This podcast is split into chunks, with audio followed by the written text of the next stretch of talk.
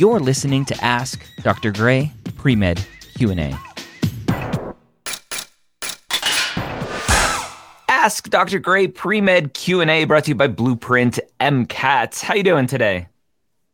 I'm doing great. How are you? I am excellent. What can I help you with? Yeah, so I had a question about how to craft my personal statement, my story. Um, I grew up in and out of hospitals uh, with a lot of medical issues, and it was really impactful for my story and how I learned that I wanted to be a doctor. I had some amazing physicians that educated me, and I really want to be like them and to be able to educate patients in that way. Um, but when I'm crafting my story, I get stuck on how much of my medical stuff to share. I have kind of two conditions that mostly influenced my process into becoming a pre med. And one is asthma. I had an amazing pulmonologist. She was incredible. And I feel like that's like a pretty safe diagnosis. Like no one questions if you can do medical school with asthma. Yeah. Um, but then later, I got a concussion and developed narcolepsy. And my narcolepsy mm-hmm. has also influenced my college career in a lot of ways. It happened around my senior year of high school. So it's been kind of a process learning how to manage that. And I have it really under control. But that diagnosis is kind of st- stigmatized. And especially going into medicine, I worry about how if that would show up as a red flag on applications to see that someone has narcolepsy mm-hmm. um, and if they could handle residency. And I've talked to residents who also have narcolepsy, and I feel confident I could handle it, but I don't want to set myself up with a red flag from the get go. So I'm trying to decide if I leave that out or if there's a way I can tastefully include it.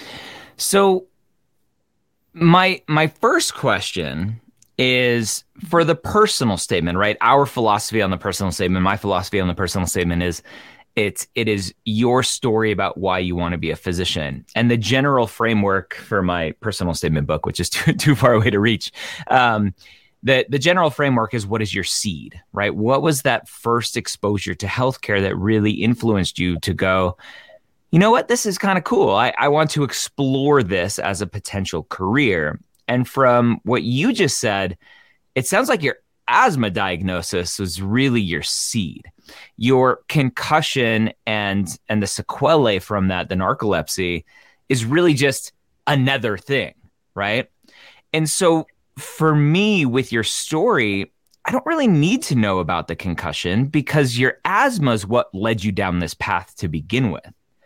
And then, yes, right, again, your concussion was something else that happened, but the wheels were already in motion for you to be a pre med, for you to explore healthcare. And so I would rather, instead of you talking about your concussion and narcolepsy, I would rather see you again in the general framework of the the pre med playbook guide to the medical school personal statement. The general framework of what are your watering events? What are those events that watered that seed? What are the events of you being around patients where you explored this career and were like, oh my gosh, I, this this is something I want to do. This is something I do enjoy. And so your concussion, I don't think really needs to be in there for your personal statement. Now, if we're talking about secondary essays and and potentially there are essays that maybe talk about a dip in grades and maybe your concussion and, and narcolepsy and trying to go through because diagnosing narcolepsy is a big pain in the butt, right? Because there's a lot of stuff you have to figure out. Um, and and so you may have had some poor grades while you're getting worked up and trying to figure this out before you get on medications, all that fun stuff. So you may need to talk about the the concussion and potentially the narcolepsy. Now, I think you could explain a a rash of poor grades on a concussion alone, right? We know that concussion and mild traumatic brain injury, it's no joke, right? We're learning more and more about it. And I'm a little biased because my wife is a concussion specialist, neurologist. And so I get to hear all of her her stories of of uh, working with concussion patients. And so again, I, I don't know if you have to explicitly call out, hey, like I have narcolepsy. Right. And again, as you mentioned, it's stigmatized. I wouldn't say it's stigmatized. I think it's misunderstood. Right. We we have this we have this super hyperbolic um, idea of what narcolepsy is of just people just fainting in the middle of a store or something, right? It's just like you're you're in the middle of a conversation and then you you fall asleep and fall down, right? That, that's just like that doesn't happen, right?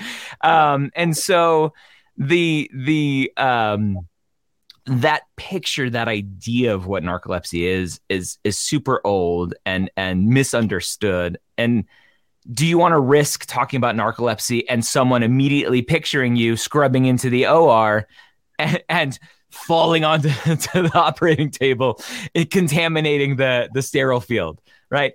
It's probably not a, a visual that you need to give anyone. I, I don't think there's any uh, with, without diving further into potentially your reasons of wanting to talk about it, I don't think there's any reason to talk about narcolepsy above and beyond concussion. Okay. Does that make yeah, sense? That makes a lot of sense. Yeah, and I had kind of landed on the same thing with the seed um, hmm. being mm. that pulmonologist visit. So it was good to hear like a second opinion confirming that. Um, yeah. yeah, that makes a lot of sense. And because I would like to kind of stay away from it if possible, just to be on the safe side. But that's right. I can just leave it at concussion, and that would be probably great. Yeah.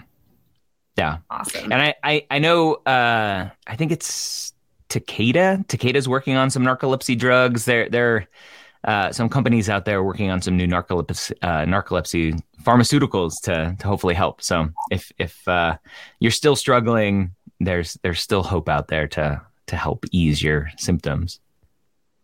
Yeah, luckily mine is super controlled, and I don't really have yeah. any issues with it. But it does still, like you said, have that kind of hyperbolic like visual that people see when they hear it, and I don't want to put that in my way of someone who's reviewing my application.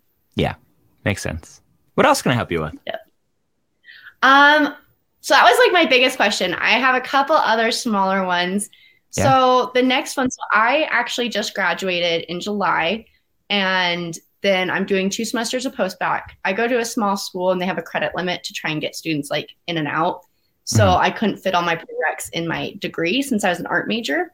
So I'm doing two semesters of postbac. And then after that, I'm going to take like two gap years. And I'm a little bit nervous about how that will be perceived to take so many gap years. Um, I want, I'm from Georgia originally, but I'm going to school in Idaho. And in order to get my Georgia residency back, I would need to live there for about a year. So the plan is to go live there, work for a little bit, and then apply. And I just want to make sure that taking that long gap when I'm not because I see a lot of people who take a lot of gap years, but they have like really strong reasons, like they're a non trad and they're doing school, or oh, they're in a different career.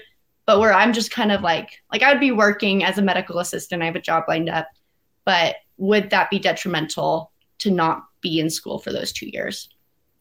I, it's such a school dependent question, but I, I think two years while working in the medical field and, and kind of doing whatever you're doing and having a reason why you're doing it right? Because you want to establish residency back in your your home state I, I think is perfectly legitimate. And if someone asks you why you just tell them right? Just tell them the truth.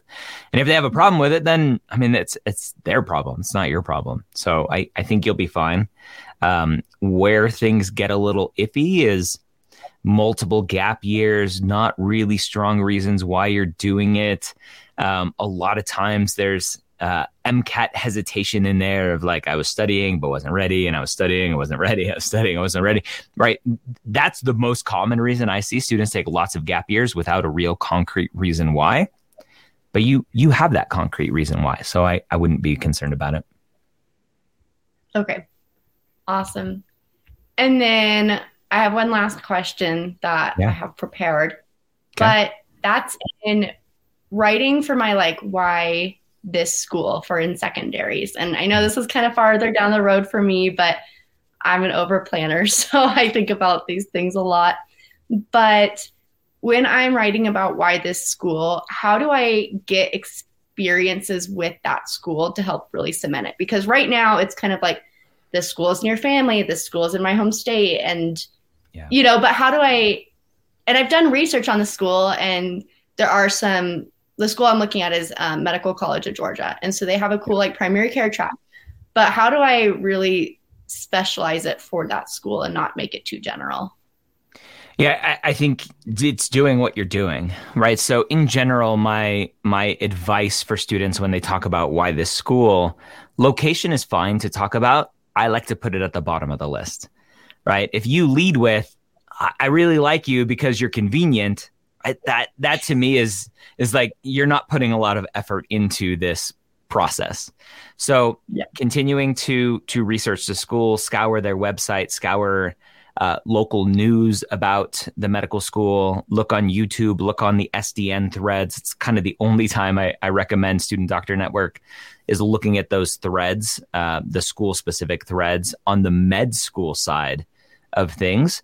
Um, and see what students are saying, see what they're complaining about, uh, and and just just do some research and go, oh my gosh, I didn't know they had X, Y, or Z program that fits perfectly with kind of my mission in life. And those are the types of things that you can talk about. Okay. Yeah, that helps a lot. Thank you. That yeah. It's good to know that, you know, I'm on the right track. Just keep doing it. Like just keep looking and keep researching it. And the idea of looking at local news sites, I hadn't even thought about that. That that is a really good one to see like what they're yeah. doing in the communities. Exactly. For as much as local news really isn't a thing anymore, there's still yeah. some some small time uh, online news outlets that that do some uh, local research. Yeah. Awesome. awesome. Well, that huge help. Um. Okay, I guess I lied. I said one last question, but I have one more. Um. So I, like I said, I was an art major and yep. I loved it. It was so much fun, but I also did my prereqs as electives. Mm-hmm. And one thing that I've been nervous about is just really cementing the fact that I do have competency in the sciences. Um, obviously, I'm taking all the prerequisite coursework. I'm working hard on my MCAT. I have a blueprint course, so hopefully it goes well. But is there anything else that I can do to really show that I am? And I, I did TA for OChem, and I was a um, tutor for general chemistry. So I just really want to make sure that there's no question about my academic abilities because of my major, and it's typically not perceived as like a very academic major. Yeah, I, I wouldn't be concerned about it at all. Right? It, okay. You you could major in underwater basket weaving, take all of the normal prereqs, right? Gen Chem, Gen Bio, OChem, physics, get get A's. That is your academic ability, right? It doesn't matter what your major is. So, uh, I I wouldn't think twice about your major and trying to prove anything. Your prereqs are how you're proving it. Okay. Sounds great. Thank you so much. Thank you so much for joining me here on Ask Dr. Gray Pre-Med Q&A. Did you know that we record these live on Facebook at 3 p.m. Eastern on most weekdays? Search for Medical School HQ on Facebook and like the page to be notified. Don't forget to check out our amazing Facebook group, The Hangout, at medicalschoolhq.net slash group.